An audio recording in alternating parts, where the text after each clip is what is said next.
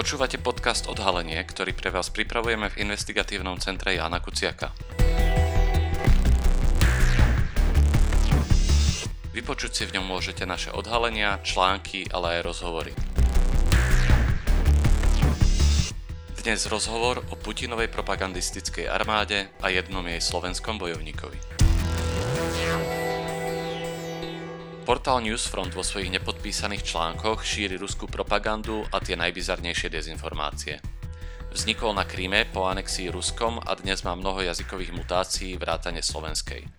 Slúži ako akási kvázi tlačová agentúra pre dezinformátorov. Jeho články vo veľkom preberajú a šíria ostatné tzv. alternatívne médiá. Zakladateľ portálu, Konstantín Knirik, čelí sankciám Európskej únie a USA – Slovenský Newsfront v súčasnosti šíri predovšetkým proruské tvrdenia o invázii na Ukrajinu. Kto slovenskú stránku Newsfrontu vytvára? Zistenia investigatívneho centra Jana Kuciaka naznačujú, že môže ísť o právnika a člena Slovenského zväzu protifašistických bojovníkov Vladimíra Zemka. Moje meno je Tomáš Madleniak a rozprávať sa budem s autorkou nášho najnovšieho článku o Newsfronte Karinkou Varišojmoš.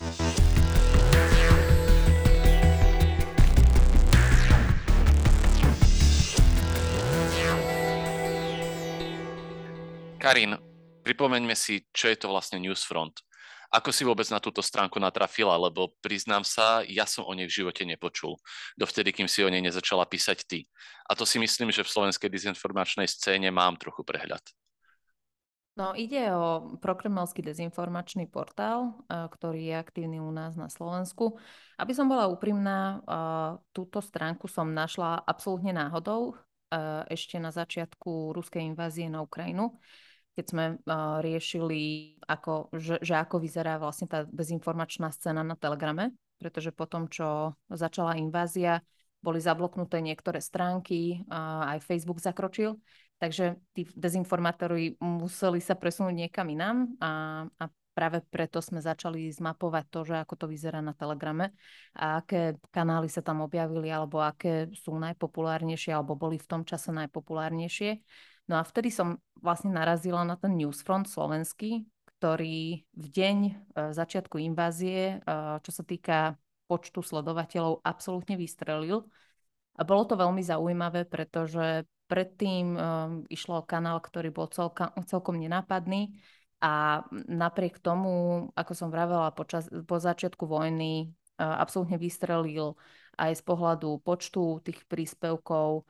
No a, a jednoducho takto som narazila na, na ten náš slovenský newsfront. Hovoríš slovenský newsfront. Existuje aj nejaký iný ako slovenský newsfront? Áno, existuje. Ja si myslím, že z tohto hľadiska je tento projekt, tak to môžem takto nazvať, celkom unikátny, pretože okrem toho, že, že ide o portál, ktorý funguje z Krímu, bola založená, bol založený ešte v roku 2014 na Krímskom polostrove, tak okrem toho, že fungovali alebo fungujú v tej ruštine. Okrem toho ešte funguje aj v ďalších desiatich jazykoch. Medzi nimi sú aj niekoľko, je aj niekoľko svetových jazykov, ako napríklad angličtina, nemčina alebo španielčina. A vlastne sa im podarilo celkom pekne vybudovať také portfólio cez niekoľko krajín, ale musím ešte dodať aj to, že napriek tomu, že teraz hovoríme o 11 jazykoch, sú tam aj také projekty alebo také podstránky, ktoré už teraz uh, buď neexistujú alebo nefungujú, napríklad ako Maďarský Newsfront, ktorý vyzerá, že od konca uh, oktobra minulého roka je celkom neaktívny. Hovoríš, že z Krymu, to je v súčasnosti teda územie e, kontrolované Ruskou federáciou, takže si to mám predstaviť ako nejaký ruský štátny projekt, niečo ako Sputnik alebo Russia Today? Vyzerá, že áno. tie samotné začiatky toho newsfrontu sú celkom zaujímavé ako celý ten projekt e, vznikol, pretože v roku 2014 e, prišli vlastne ozbrojenci do redakcie Krímskeho, Krímskeho centra pre investigatívnu žurnalistiku a jednoducho obsadili ich redakciu. Zbavili, skonfiškovali všetko, čo tam našli a vyhodili novinárov. A, a práve na tých troskách toho centra investigatívneho potom zrodilo sa, zrodil sa ten Newsfront a aj tie prepojenia personálne, napríklad osoba šéfa zakladateľa Newsfrontu Konštantína Knirika je blízka Putinovmu režimu, takže je tam niekoľko prepojení a ešte k tomu aj indicie, že pravdepodobne za tým celým projektom stojí ruská tajná služba, ktorá aj financuje Newsfront. Na Slovensku sa väčšinou takéto správy šíria cez sociálne siete, najmä cez Facebook, ale na Facebooku som Newsfront nenašiel. Oni nie sú vôbec aktívni na takýchto sociálnych sieťach, iba na tom Telegrame? Boli v minulosti, ale dôvodom toho, že si ich nenašiel na Facebooku a vlastne ani na ďalších sociálnych sieťach je, že v roku 2020 Facebook plošne zablokoval všetky obsahy Newsfrontu Takže to znamená, že zablokoval, uh, zablokoval profily uh, Newsfrontu, zablokoval všetok uh, obsahu, aj domén, doménu samotnú, uh, cez ktorú sa šírili tie články Newsfrontu. Takže, takže vlastne prišla plošná blokácia, kvôli čomu by sme ani teraz uh, aktuálne nemali nájsť žiadne obsahy uh, Newsfrontu na Facebooku. Ale nie je to len Facebook, pretože uh, ich obsahy blokuje aj Twitter, napríklad aj YouTube uh, a Zaujímavé je aj to, že pri blokácii na YouTube tú samotnú blokáciu komentovalo aj ministerstvo, ruské ministerstvo zahraničných vecí. Takže je to určite veľmi zaujímavým momentom. A čo sa týka toho Facebooku, je to celkom, alebo bolo to v roku pred dvoma rokmi celkom rázný krok, čo pravdepodobne aj, aj zabolalo Newsfrontu, pretože oni sa potom snažili obísť tú blokáciu rôznymi, rôznymi krokmi, napríklad s tým, že vytvárali tzv. mirror sites, zrkadlové stránky, ktoré obsahovo sú identické s tými stránkami Newsfrontu, ale tá samotná doména je, je e, rozdielna a práve kvôli tomu ani ten systém Facebooku alebo tá blokácia Facebooku nezachytá uh, takýto obsah. A, a okrem toho používali aj niekoľko falošných profilov na, na vytváranie ríču, aby čo najviac ľudí vlastne uvidelo ten obsah. A v prípade toho slovenského newsfrontu uh, tam taktiež uh, tá blokácia funguje, pretože nemajú oficiálnu uh, facebookovú stránku a, a vôbec, aj keď som sa snažila cez rôzne nástroje nájsť napríklad linky na, na stránku slovenského newsfrontu, tak nenašla som nič, pretože sa to plošne blokuje. Napriek tomu um, som našla uh, obsah uh, Newsfrontu, pretože ešte stále fungujú také stránky, ktoré preberajú tie texty bez uvádzania uh, tej domény alebo bez uvádzania tej stránky a tým pádom sa im darí aj vyhnúť tej blokácii.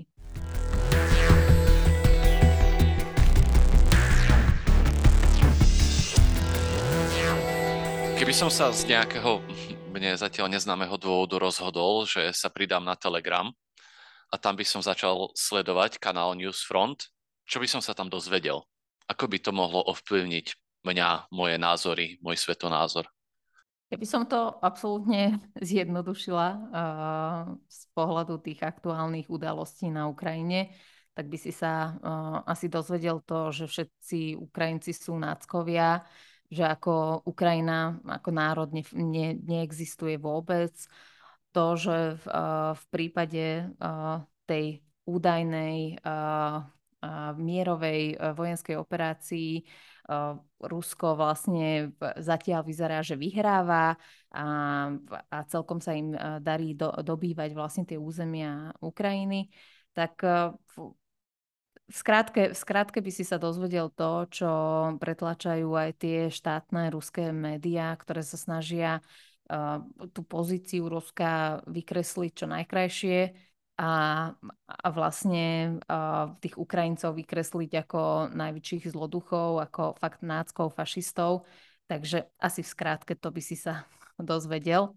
A keď už hovoríme nielen o tej vojne, a, tak a, určite je dôležité spomenúť aj to, že Newsfront a, malo významnú úlohu aj v prípade šírenia rôznych dezinformácií v súvislosti s pandémiou koronavíru.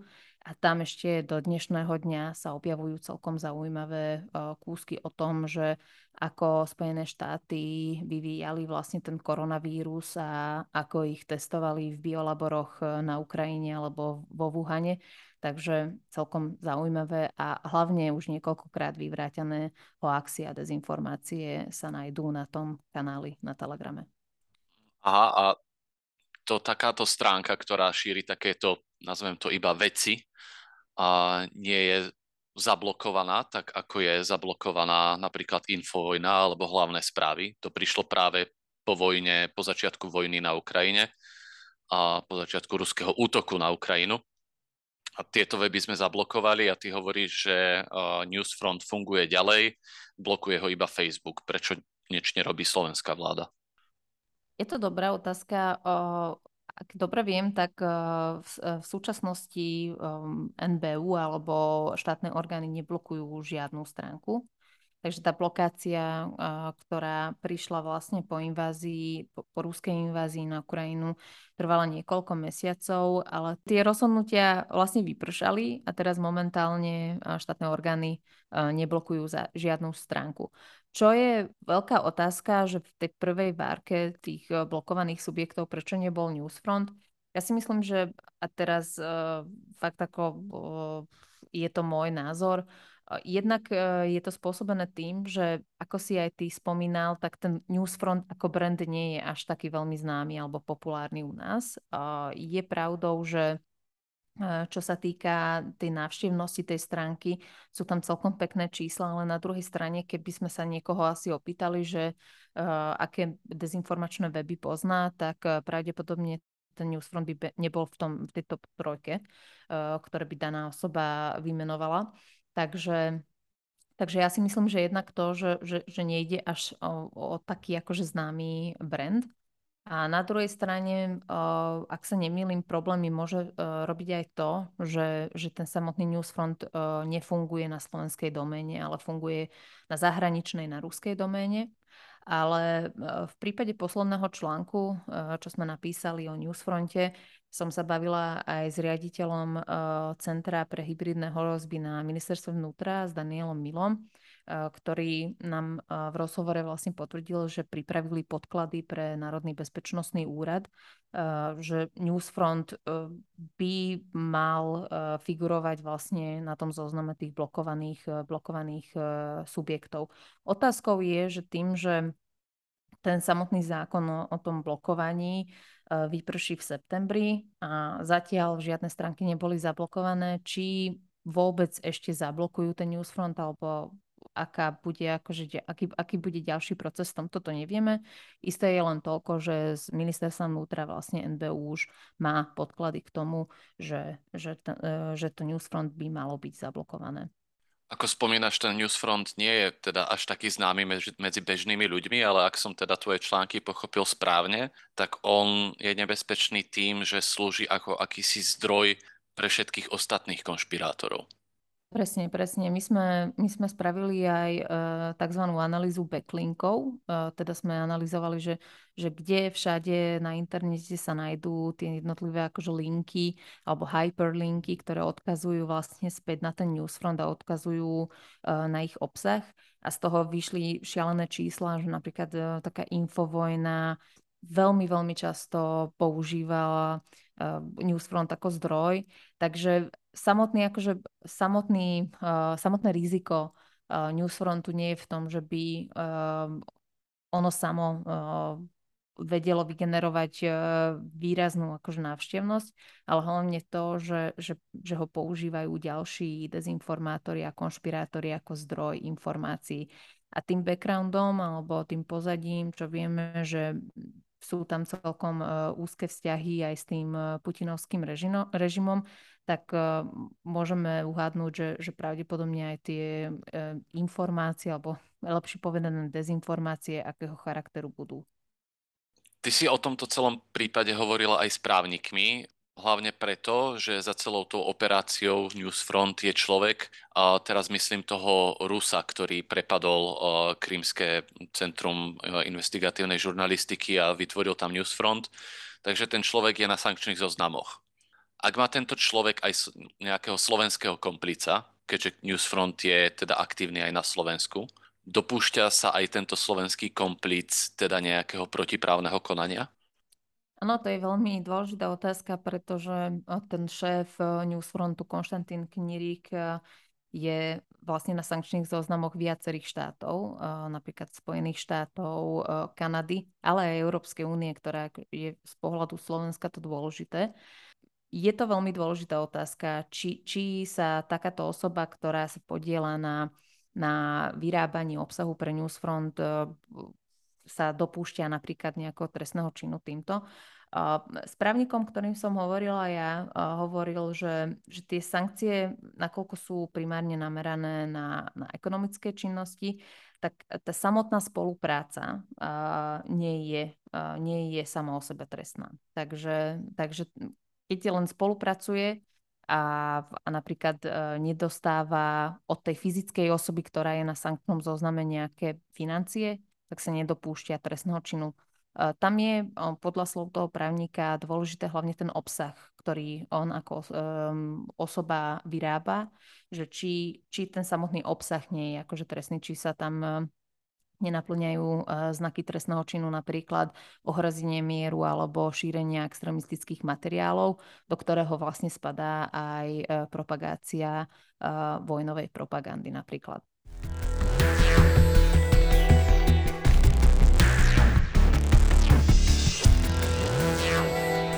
No a poďme teda k pointe tvojho najnovšieho článku o Newsfronte. Ty si vlastne zistila, kto je tým človekom, ktorý stojí za slovenským Newsfrontom. Kto je to? Ide o, o právnika, o slovenského právnika, a v minulosti konopného aktivistu Vladimíra Zemka.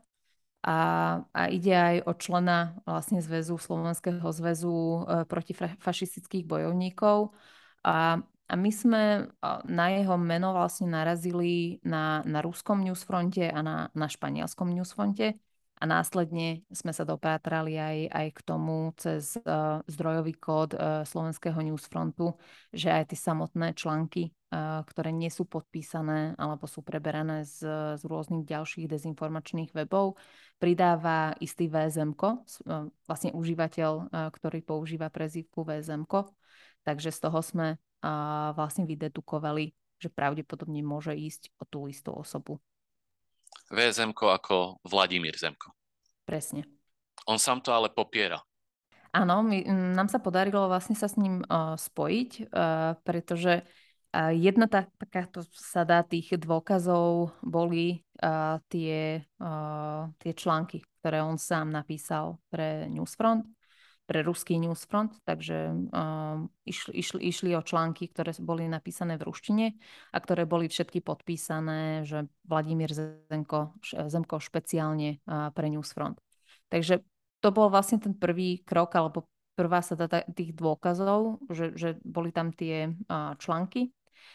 Uh, keď sme sa s ním spojili a spravili s ním rozhovor, tak on vlastne to, to autorstvo tých článkov nepopieral vôbec, ale to, že by on sám stál za slovenským projektom Newsfrontu, popieral. Ale tam sme vlastne nemali len tie články ako dôkaz, ale aj ďalšie, e, ktoré vychádzali z toho zdrojového kódu tej webovej stránky. A keď si ho s týmito dôkazmi, že to je naozaj on konfrontovala, čo on na to povedal? On vraví, že to, že v tom zdrojovom kóde uh, je napísané, že, že, že autorom tých eh, článkov je VSM, uh, že to nie je on a že netuší, že ako sa mohla tá prezývka vlastne dostať do toho systému. Je, to, je ináč nutné akože dodať aj to, že uh, nejde len o záležitosť, ktorá sa vyskytla v tom zdrojovom kóde za posledné obdobie, ale ten užívateľ s prezývkou VSM pridával posty a, a príspevky na tú stránku už od poloviny roka 2020, takže, takže vyše dvoch rokov tam bol akože aktívny v tom systéme. A on jednoducho tvrdí to, že nevie, že ako sa to tam dostalo. Uh, druhým uh, celkom silným, alebo veľmi silným dôkazom je aj to, že my sme uh, narazili aj na jeho profil na uh, ruskej sociálnej sieti v kontakte, kde aj nás dielal vlastne tieto stránky a tieto články uh, Newsfrontu. E, niektoré. Jednak nazdielal aj tie e, ruské, ktoré napísal on, alebo niektoré z nich. A, a okrem toho aj niekoľko ďalších článkov z toho slovenského newsfrontu. A tam bolo veľmi zaujímavé, alebo celkom veľká náhoda to musí byť, že on uh, stihol nazdieľať uh, tie články, niekoľko z nich aj pár minút po, po sta- samotnom posnutí na, na tom portáli Newsfrontu. Takže on pár minút po tom, čo uh, sa ten článok zverejnil na, na webovej stránke slovenského newsfrontu, už stihol aj ten článok prečítať, aj to prezdieľať uh, na svoj vek, vek kontakte profil.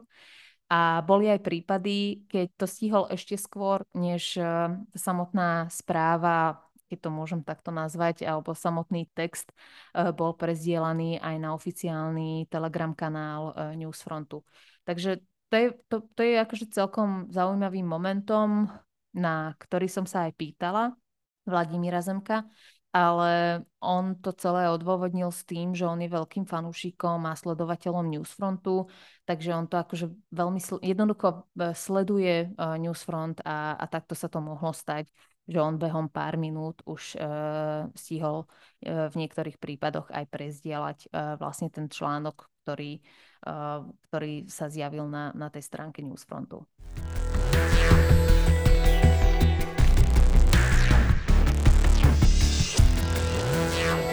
Karin, to, čo Newsfront produkuje, to mi znie ako znôžka, ak to mám vyjadriť nejako slušne, uh, nebezpečných klamstiev. Ale to, čo mňa pri týchto témach osobne dlhodobo zaujíma, je, čo nejakého človeka vedie k tomu, aby takéto veci produkoval a šíril.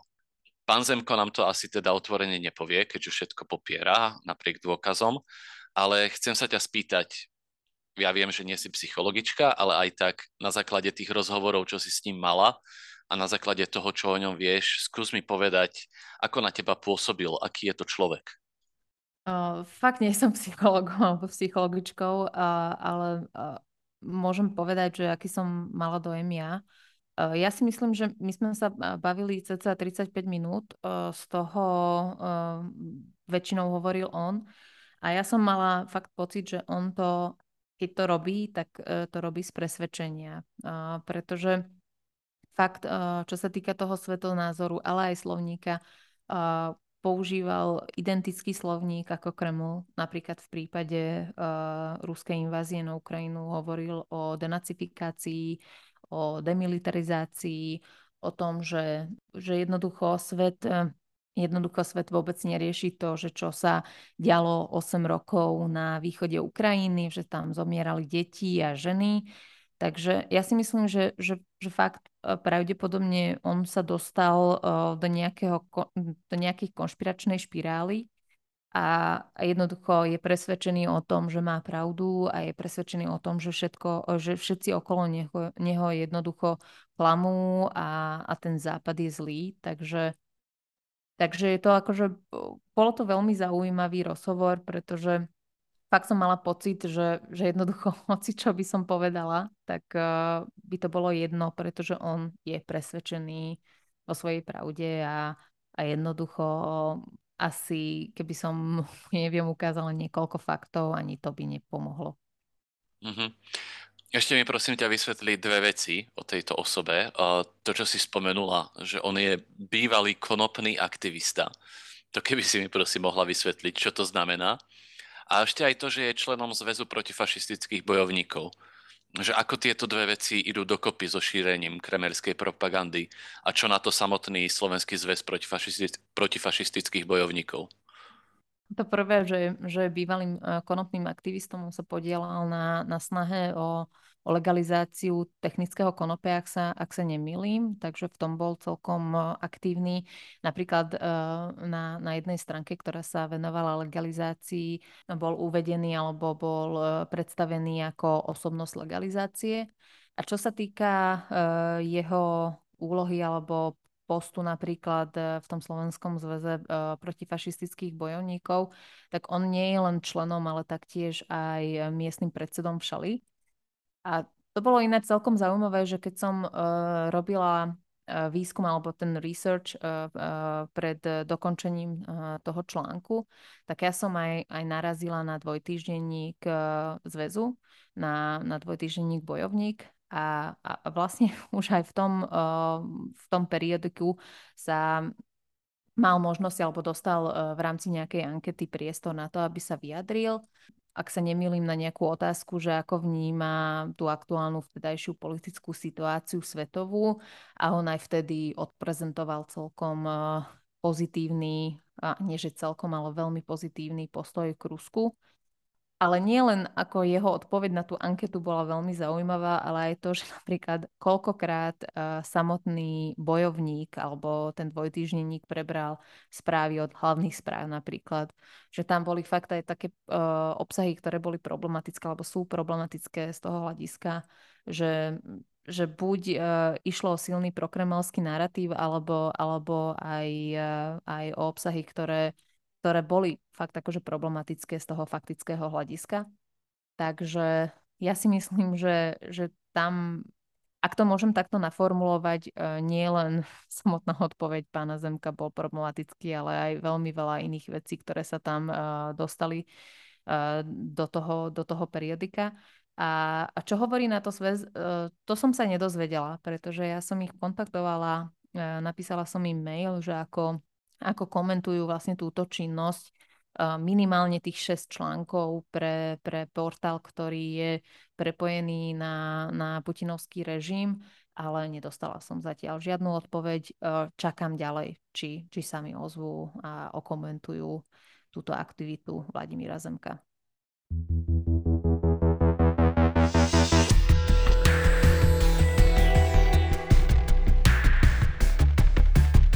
Ďakujeme, že ste si vypočuli podcast Odhalenie investigatívneho centra Jana Kuciaka. Naše články nájdete na webe www.icjk.sk a akékoľvek nápady, tipy, ale aj pripomienky nám zasielajte na e-mail icjk.icjk.sk.